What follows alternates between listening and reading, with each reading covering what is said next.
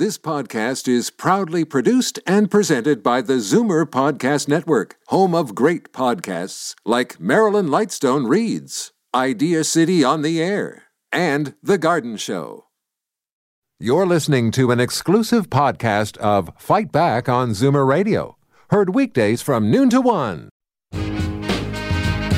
Now, Fight Back with Libby Znaimer on Zoomer Radio. Good afternoon and welcome. It's Monday, time for our Zoomer Squad, and today CARP is launching a special long term care campaign. But before we get to that, I'd like to take a few minutes to remember a true Zoomer icon, Alex Trebek, who passed away yesterday from pancreatic cancer. He lived well and continued working until the end. He was very open about his disease. Fourth stage pancreatic cancer is still a death sentence. Fourth stage of any cancer is considered terminal. And terrible as it is, terrible as it was, I do want to point out that he survived for two years with a reasonable quality of life, and that does represent some progress because wasn't that long ago that most people with that diagnosis could not expect to last a year. Uh, but let's talk a bit about his life. Let's bring in David Cravit, Vice President of Zoomer Media and Chief Marketing Officer at CARP, Bill VanGorder, Interim Chief Policy Officer at CARP, and Peter Muggeridge, Senior Editor of Zoomer Magazine. Hi, everyone. Hello. Hi, Libby. Well, Alex Trebek was one of the few people that uh, retained uh, celebrity icon status into his uh, 80s. Peter?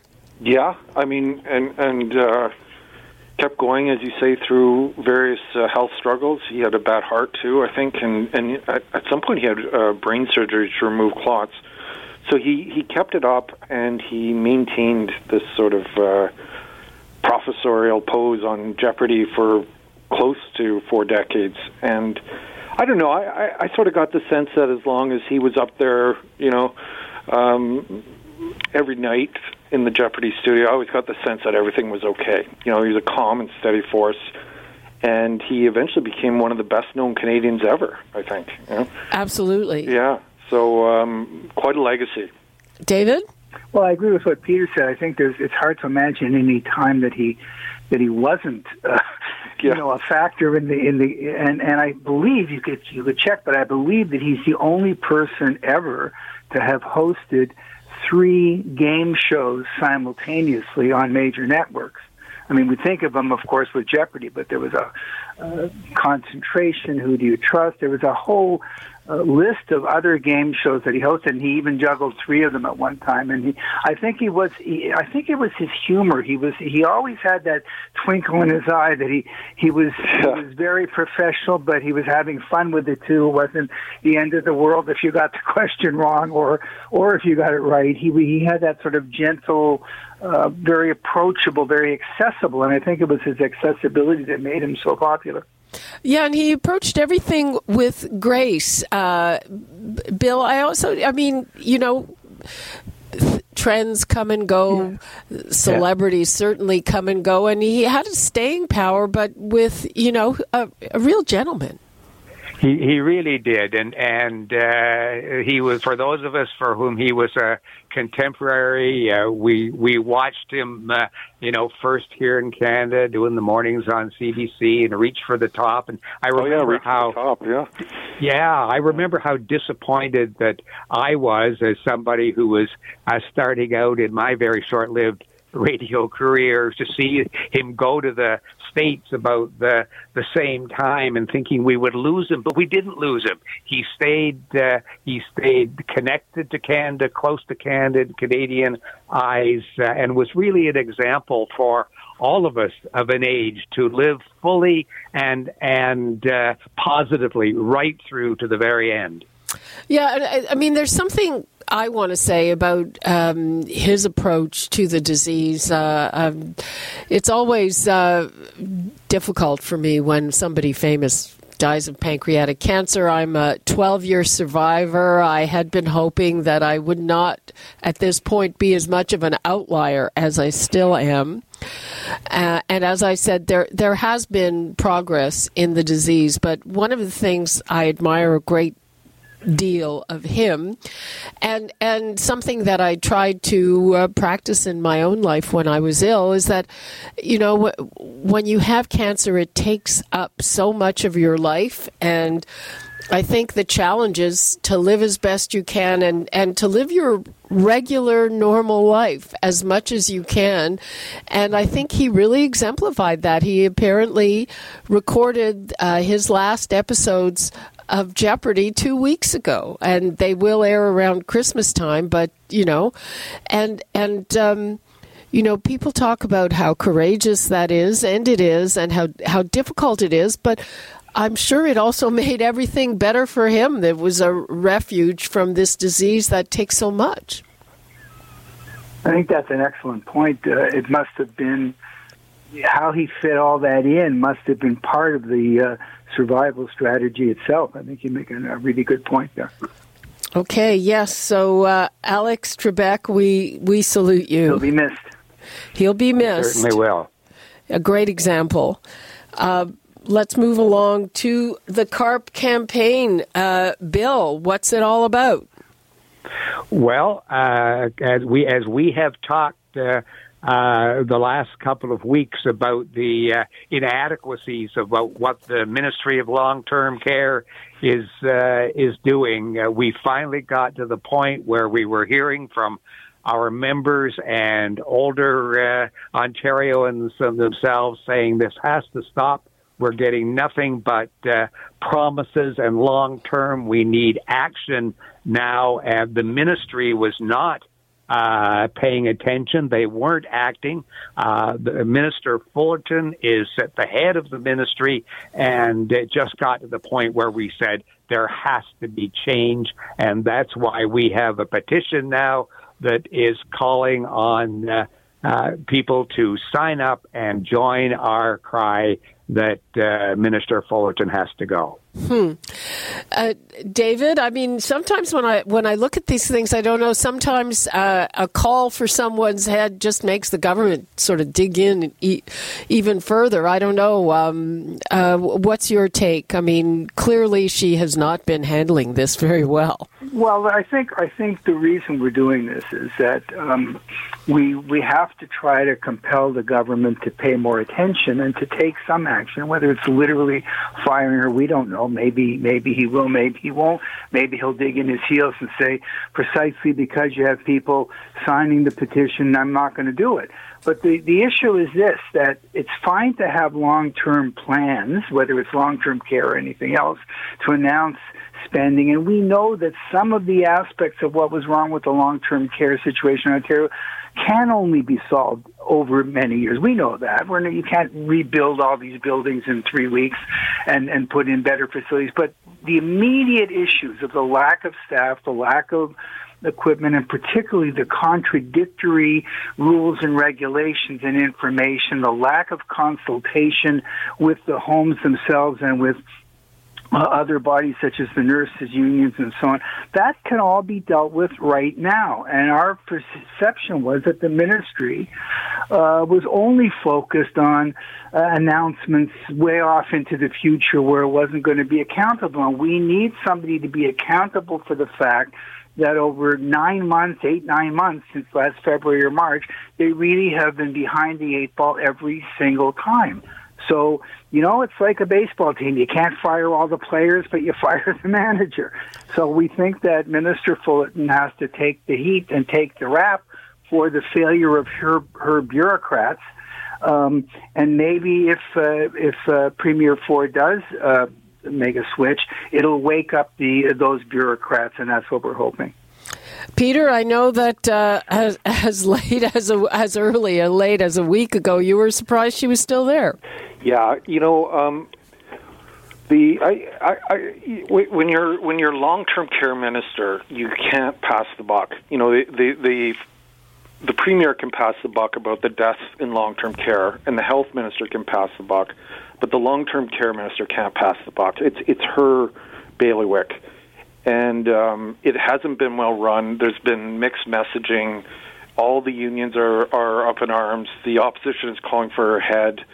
Um, I I don't see any anything positive she's done, and um, I'm sure there has been, but it hasn't been well communicated. And I, I, I just, I, I think at this point there, uh, there's no other choice but to either ask her to resign or to move on and, and push her out.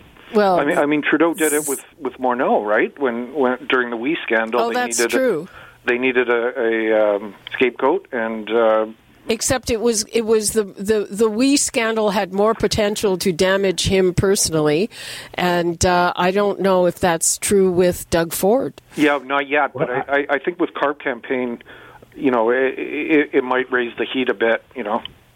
The Yeah. WE Well, that I scandal- think that and is the WE part of scandal our- was also the WE scandal was also presented as uh, incompatibility around future policy directions as well. I mean, Morneau was was uh, they wanted you to think Morneau was being pushed because uh, of disagreements about the stimulus and CERB and things going forward. So the point is, Trudeau didn't hesitate to, you know, make a move that he thought would be advantageous. And in this case, I think the optics of having this all-important ministry, that's all they have to do is long-term care. Exactly. So how can they not understand? How can they not get the messaging right? How can they not get the even the emergency measures right? How can they how can they plan the the interim commission, which we talked about here uh, several weeks ago, Libby? The interim report was scathing. How can they? This is the only thing you've got to do, and suddenly this pandemic occurs right in your wheelhouse, and you're frozen in the headlights. So who should take the blame? Now, maybe uh, if we were interviewing the minister, she might say, it's not me, it's the assistant deputy minister, it's these people over here, or these people over there. But she's, she in our She system can't of pass the buck, responsible government, yeah. she has to wear it. Now, I don't want to steal my own thunder here because uh, after after you guys, I have the finance minister coming up, and and we did a, a pre-tape uh, just about an hour ago, and of course the main thing was well, we had a budget on Thursday, and there was no allocation. I mean, they they made a commitment. They said we're going to staff up long-term care. They gave themselves a, a, a long amount of time to get that done, but there was no budget allocation for it. So, uh, you know, you, you can't quite blame that on the Minister of Long Term Care. I'm, I'm not defending her, but uh, what do you make of that? Well, that's one of the reasons uh, for for CARP uh, taking this position in terms of the Ministry of Long Term Care, and that's to uh, uh, wake uh, Premier Ford up to the fact that uh, the people who have voted for him, the older adults of uh, Ontario, are really concerned about w- the way this whole government is being managed. To put forward a budget that has literally nothing in it that's that's new for uh, uh, for seniors and to and uh, what there is there has has really nothing to do with with long term care and then to have a ministry They they have uh, a few things about it. They're they're uh, they're uh, accelerating a couple of builds, and uh, yeah, they're accept they're accelerating some builds, and they've got at least this time they've got. PPE. Some uh, uh, some planning, but really just just promises, not real plans. No no details. Uh, poor leadership, uh, uh, and then inequ- the in adequate work that David's uh, uh, was talking about. Uh, uh, we've got to put the uh, the pressure somewhere, and there's got to be there's got to be some uh, results. And the budget certainly didn't give any indication that they were really focused on uh, uh, the the health care of older adults in, in Ontario with this budget. And uh, if I could make just one more point quickly here, uh, Libby, is that it's the only province in Canada that's got a Ministry of Long-Term Care. It used to be part of health and long-term care. Then they spun it off as just long-term care before COVID. So you would think, hey, this is pretty innovative. This government is recognizing that long-term care on its own is a big component of the healthcare system sufficient to warrant its own ministry. So you say, wow, they're really on top of it. Now along comes the first real crisis that is is heavily concentrated in their area, well, through no fault of theirs. The virus is the virus, heavily concentrated in their area, and they're uh, dithering around. And so that's what we. Um, are against, and just to make it clear for those listeners that, that haven't heard the commercials we're running on on the station, go to carp.ca. There is a petition that you can sign asking, the, demanding of the premier that he fire Merrilee Fullerton. It's that simple because something needs to wake them up over there. Uh, it's it's interesting, and again, I don't want to, uh, uh, you know, uh, coming up after I have you know about fifteen minutes with the finance minister, and he told me that they didn't quite have a number. He kept referring to the number that it would cost to staff up, and I thought, oh, did I miss something? But no, they don't have it. But um, one of the unions has uh, put it at about $1.3 billion over a number of years. So, uh, you know, I'm sure if a union could come up with a number, I, I mean, I suspect that if they had wanted to, they could have as well. Yeah, absolutely, and and that's been the that's the problem David's talking about is, just lack of uh, a clear message. We we heard during the um, the COVID nineteen long term care commission that um, long term care homes were getting um, weekly updates, weekly changes to protocol during during the the er, first six months of the pandemic. So every week a new protocol came in, and the operators were saying each new protocol often contradicted the previous one and that it was unenforceable and that local health authorities had different protocols. And the whole thing was a big uh, mass of confusion and uh, and and just not getting the message out. And and again, where does that fall, Libby? And and, and I think that falls clearly in the minister's office. You know. And, and the other thing, interesting story in the Star today about inspections and uh, that there's there's only been one long term care home that's lost its license for not conforming to provincial standards. And those standards, nobody enforces them. And when you ask about it, they say, well, where would all those people go if we shut that home down? Right, and you know, it, it, there were problems which she inherited for sure. There, the problems were, were baked in a long time ago, but um, what has she done with inspections? What has she done with PPE? What has she done with staffing? What has she done with clarity of consistency of message? And I, I, I see those as all uh, huge areas of weakness, and and uh, not surprised by Carp's call for her resignation. Okay, uh, let's take a call from Tim in Brampton. Hi, Tim. Hello. I'm a CARP member. Great.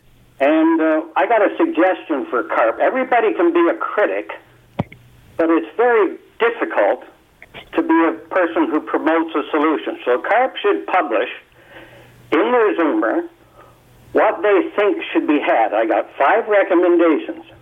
What should the pay schedule be for workers? Where do we train or get the qualifications for these workers? How and what is the staff ratio of worker to patients? How are we going to uh, accomplish hiring all these workers in the period of time CARP thinks it should happen? And lastly, how are we going to pay for it? I think if we could get CARP to put that in the magazine and outline it and call it an actual plan, I'd support CARP. I'd even read it. Thank oh, you. Okay. Who wants to take that? Well, well I can. I can uh, I'll jump in, if, if you will. Uh, I think that the um, the the items on the gentleman's list are all are all true and valid items, but you know, CARP isn't running the system. CARP doesn't have access to all of the data. You presume that the people you elect uh, to run this know what they're doing, and your job is to call them out. And CARP has produced white paper after white paper, budget submission after budget submission.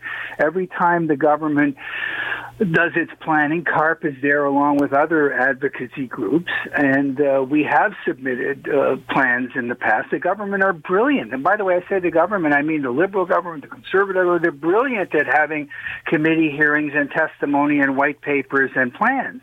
The problem is that this is a very nasty, immediate crisis in which they haven't stepped up. And uh, I don't think CARP needs to apologize for being critical of this. Um, yeah, I mean, and, you know, they are thinking about it and and you know one of I'm connecting the dots here one of the things they're thinking about is immigration in in in order to staff up and that might have something to do with the liberals declaration last week that they want to increase immigration in the midst of the pandemic, which uh, a lot of people think is a little strange. But uh, be that as it may, so it just they're they're thinking pretty slowly, and you know I think you made this point, David, is that they they haven't really distinguished between okay, these are the things that are going to take time. This is what we do now. That's it, Libby. I mean that that's the main point of it all you know, um, sure there are problems, but what about the immediate problems? What's the plan? When, when are we going to accomplish it? Where's the money coming from? They, they haven't done any of that, and uh, you know, it, it's no wonder that it's come to this. And and uh, David is right. Uh, CARP has put through has uh, put out many recommend uh, recommendations to uh, uh, to governments at all levels. There are specific recommendations we've made, and what we've been making are ones that could be immediately done. Some of these recommendations have been in front of the government for a couple of years now, and nothing yet done on them. And and what we seem to get back from time to time as well. This this will cost a, a lot of uh, money. It'll mean big deficits. You know, the, the survey show. What was the last survey showed that 80 82 percent of respondents said uh, they wanted the government to do what they had to do with the on the impact of the pandemic and public service. Only 18% said they should try to limit the size of the uh, deficit. The public is behind doing what needs to be done to to take action now, and this this government just keeps keeps hesitating. Well, uh, if you ask them, they think they're doing what needs to be done. Let's hear from Joan in North York. Hello, Joan. Hello. I want to make a comment. I'm an old RN. I've worked in nursing homes. But the thing I keep hearing from everybody is why hasn't the government ordered um, or actually hired PSWs? Do you personally know anybody? Or does anybody at the station or anybody that's talking know any people that want to take a course to be a PSW and to be able to clean up the feces and the urine and all the things that go on? It's not a happy job. And um, again, we keep talking about it, but where are we going to get them? How much are you going to pay them to make it worthwhile? And um, so that's my comment. I don't know if anybody has any answers to that, but uh, I'd like to know everybody is complaining about it. If they know anybody that'll take the course, will they, in fact? That's a, a, very good question, and and again, I think they will want to be relying on immigration for some of it, but to make the working conditions better, and you know, um, it depends working on the place. On the place you're working, I know. I remember that uh, when my mother-in-law was in a great long-term care home called, called Princess Gardens in Peterborough, the the PSWs there were great and they seemed to be happy doing their jobs. And they i guess they knew that they were really helping people. But you know i guess a lot comes down to the way the place is managed. And the other thing is to get immigrants which is a great idea if they can speak english because it's so important because of hearing loss etc with the older people that they'll be able to understand the PSWs and not just shove them around and get them to hurry so they can get their work done because it is a difficult job. Absolutely, and a very important one. Joan, thanks for your call. Thank you. Okay, we're uh, basically out of time here, so uh, give us the details on the campaign and what you're hoping listeners do, will do, starting with Bill.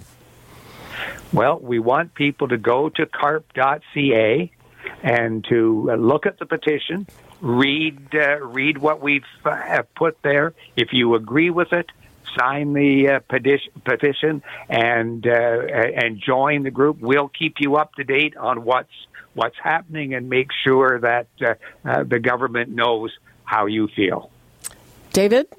Uh, yes, and I, I, just want to make one other point, but especially the last caller's point was so good. CARP isn't saying uh, get rid of the minister because we don't have a utopian nursing home or long-term care home. Uh, you know, it should be perfect. It should be running like a well-oiled machine. What we're saying is, if you have a short-term crisis, have you responded to the short-term crisis in a clear, organized way? Even if it's band-aids, even if it's less than optimal solutions. What are those solutions? Instead, we're getting contradictions, missed signals, misinformation. That's the point. It's not that they failed to instantly produce a perfect system. We know that's going to take time and take money. But we have the house is on fire right now, and we're just not seeing enough uh, effort that looks like they're they're in control of what they're doing, and that's the real reason we think the minister's got to go. It needs energy, it needs commitment, it needs clarity, it needs a vigorous hand at the till, and that's not what we're seeing. Uh, interesting. Just another point. I know that uh, the minister got a new uh, director of communications, and it's it's a former reporter, but you know, not a not a wildly experienced reporter. I, I think uh, it, I'm not even sure you could call her a journeyman reporter. Uh, so we'll have to see if that does any good. Uh, Peter, Peter, your final thought. Um, yeah, you know even if this doesn't result in the minister's uh, dismissal, and, and look, we're not we're not just shouting out to to fire her because we want a, a scapegoat.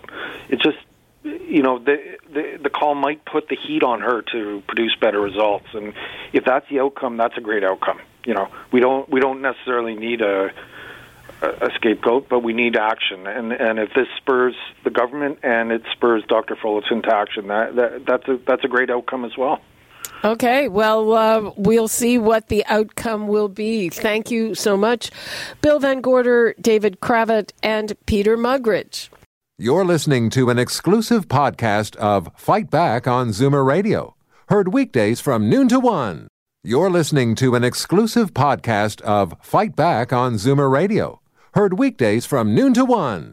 You're listening to an exclusive podcast of Fight Back on Zoomer Radio.